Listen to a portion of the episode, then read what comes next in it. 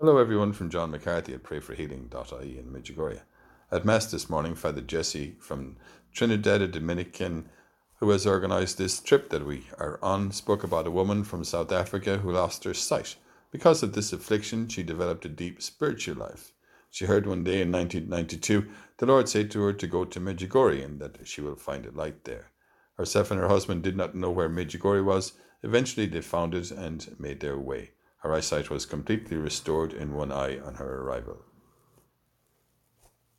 Today's Gospel reading is from Luke. Jesus called the twelve together and gave them power and authority over all devils and to cure diseases, and he sent them out to proclaim the kingdom of God and to heal.